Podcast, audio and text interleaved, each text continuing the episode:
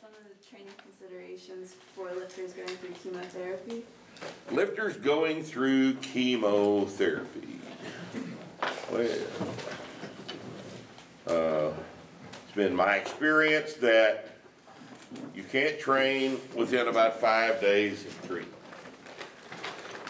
You have to lay on your ass and try not to die.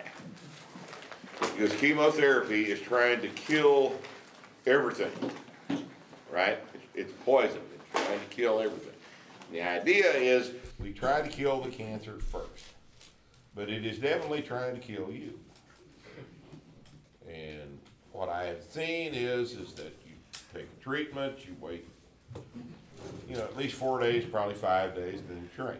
Keep the volume low, you handle the intensity that you can.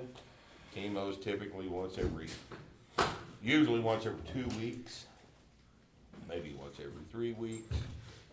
And, uh, you just handle what you can, keeping the volume low, and you gradually ramp the intensity up. So really what you're doing is a little three-week cycle, or on two-week cycles. And the volume's always low, one work set, that's all you can do.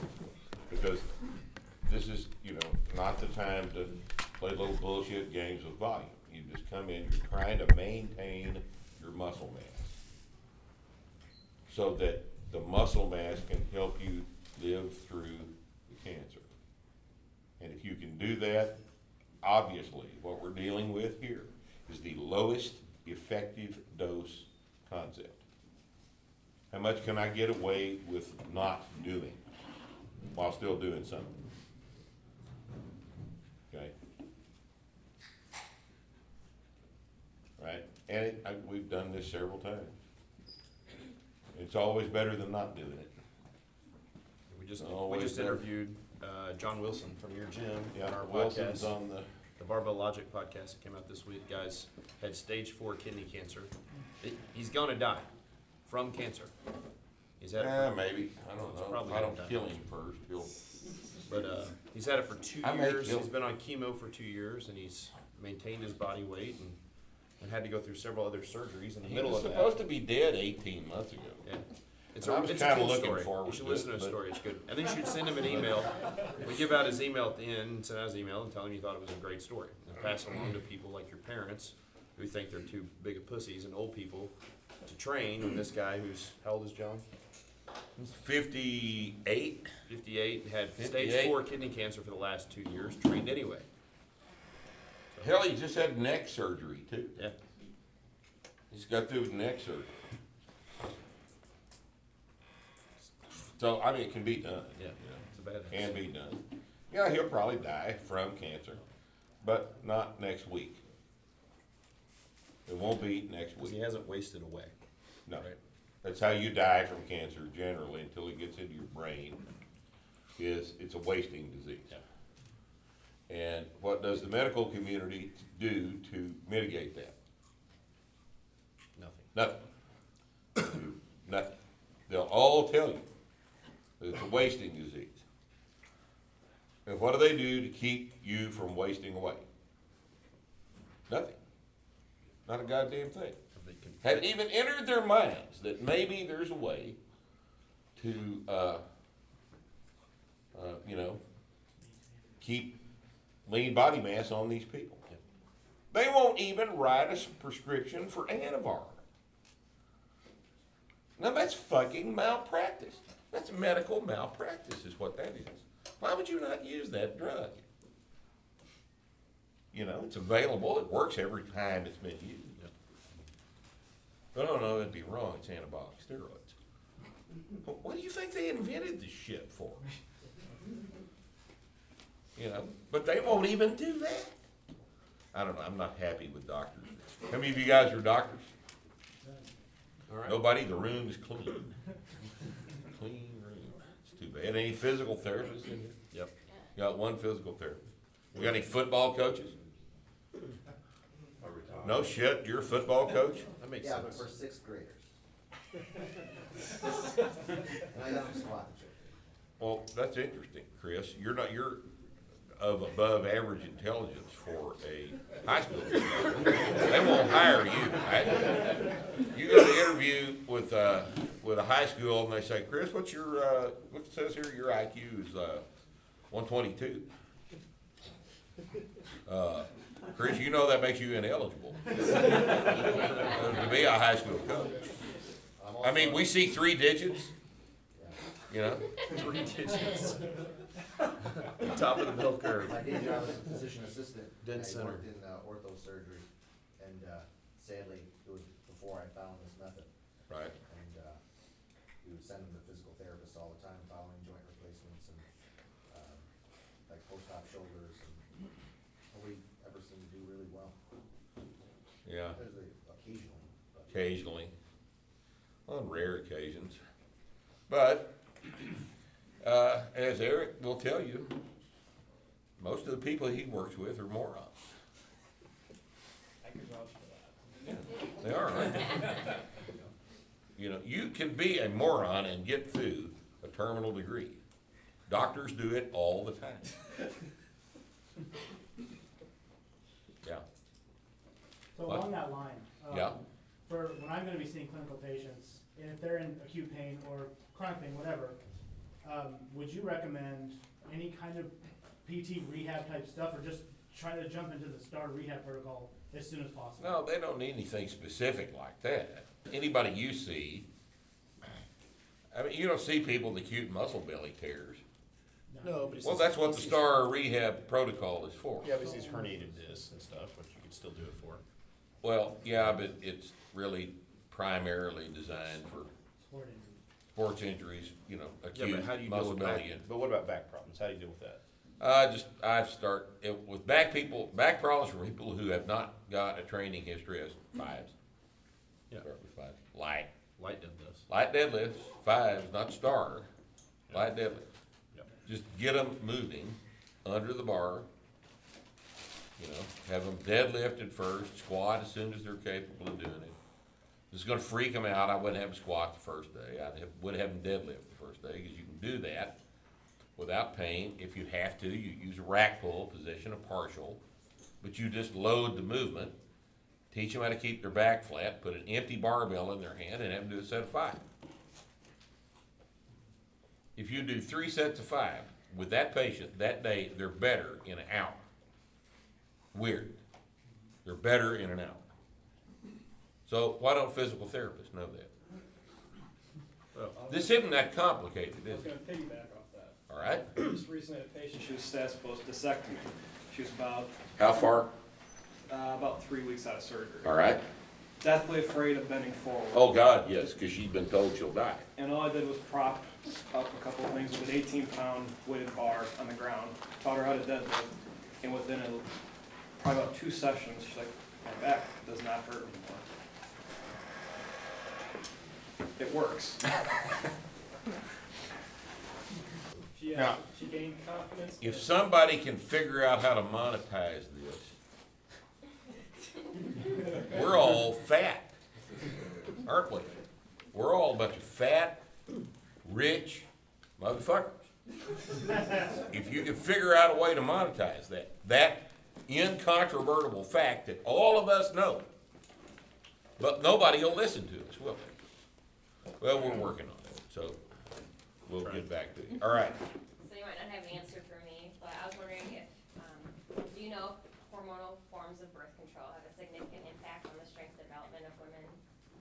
Uh, maybe, but I don't know that it matters.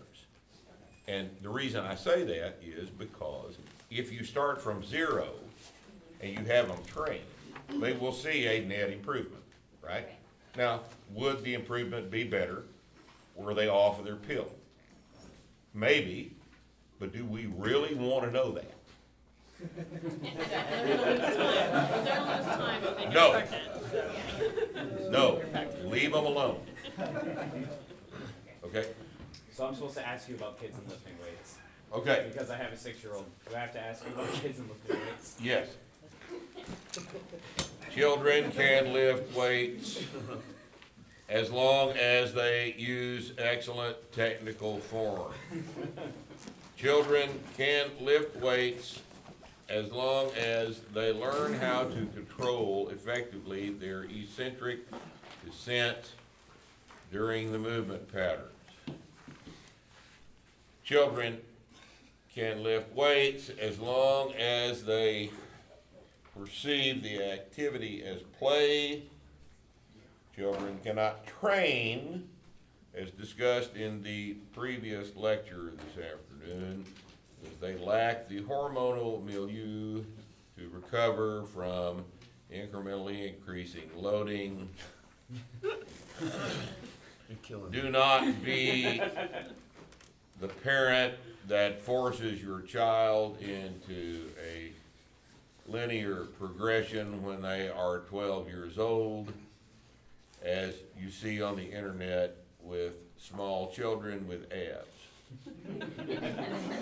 Because you will rot in hell for doing that to a child who gets to be a child only once. All right? How would you adopt uh, the protocols into an in-season or off-season for athletes? Would you just modify volume? Which athletes? Just, let's say, Are they novice, intermediate, or advanced? elite in their sports, so if you That had doesn't mean a fucking thing. Are they actual athletes or are they just actual, deciding that they actual. Or are they college, are they college football players or are they athletes? Actual athletes, Have they gone through the linear progression? no. Then they're novices, No modification. then they're novices. I know that's shocking, but they're novices. No, I'm, I'm not shocked about. that. Most freshmen, freak, thirty-eight inch jump, football players recruited to D one schools are novices. You see how easy it would be to train them? You really understand what I'm saying? You know how easy it would be to have these guys come in the gym and do nothing but three days a week, come in and add five pounds to all those lifts. Maybe ten pounds at first, because they are freaks after all. You don't have to do all this silly ass BOSU ball shit and rate of force development. You just get their squat from three twenty-five up to five twenty-five, And then practice their sport. and then practice their sport. And then they can hit you, because they're squatting five twenty-five. If the defensive backs can squat five twenty-five, that makes them kind of badasses, doesn't it? But what is being done instead? This functional training bullshit, you know? One of my one of my best friends is the a, a big D one coach. He, he was at Baylor. He's not at Baylor now. He's at another big school. And they uh, he had me out to watch their program. And they uh, at, at first off, all of the coaches, at, all the strength coaches at Baylor, or maybe twenty five, including grad assistants and stuff, came in at like four thirty in the morning. And at uh, five till six, they let the guys in at six, especially the ones that have eight a.m. classes. They turned up the Metallica at 5:55 a.m. and the doors were locked to the weight room. And one minute before 6 a.m., all of the strength coaches lined up on made two lines in front of the door, and they started the slow clap. In, in lieu of training. And at six, the second the clock turned to six, they opened the door and like yeah, high fives, all these guys. And they came in and did 20 minutes of bullshit. And nobody's weight even room. embarrassed. Tw- 20 minutes, no squats, no deadlifts, just a bunch of bullshit. And then we ran as fast as we could over the practice field, including the coaches. And they did 48 dynamic warm up movements. Because they're all Remember, I still told you cold. this, right? They're all still You know, cold. firing off the line. And they fired off the line in all these different ways. And high knees, karaoke's, tail kickers, but you know, all this shit. And somebody do it wrong, and they blow the whistle, tweet, and they'd be like, "Get back in line, motherfucker! You don't deserve to wear that Baylor T-shirt. Take it off, turn it inside out, put it back on." That's what they. I mean, that's what they do. No coaching, not how you how you did it wrong. Just that you did it wrong, right?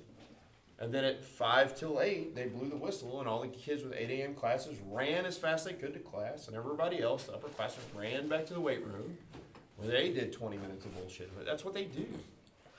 Because it looks like football. Yeah, doesn't they it? could just.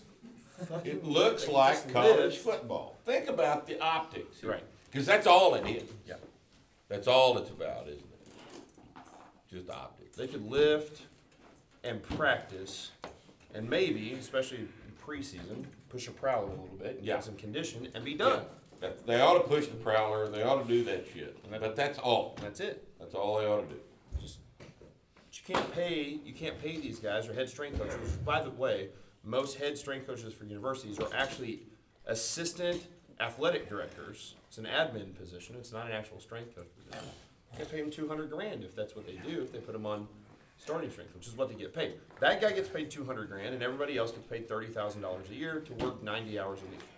It's a horrible job.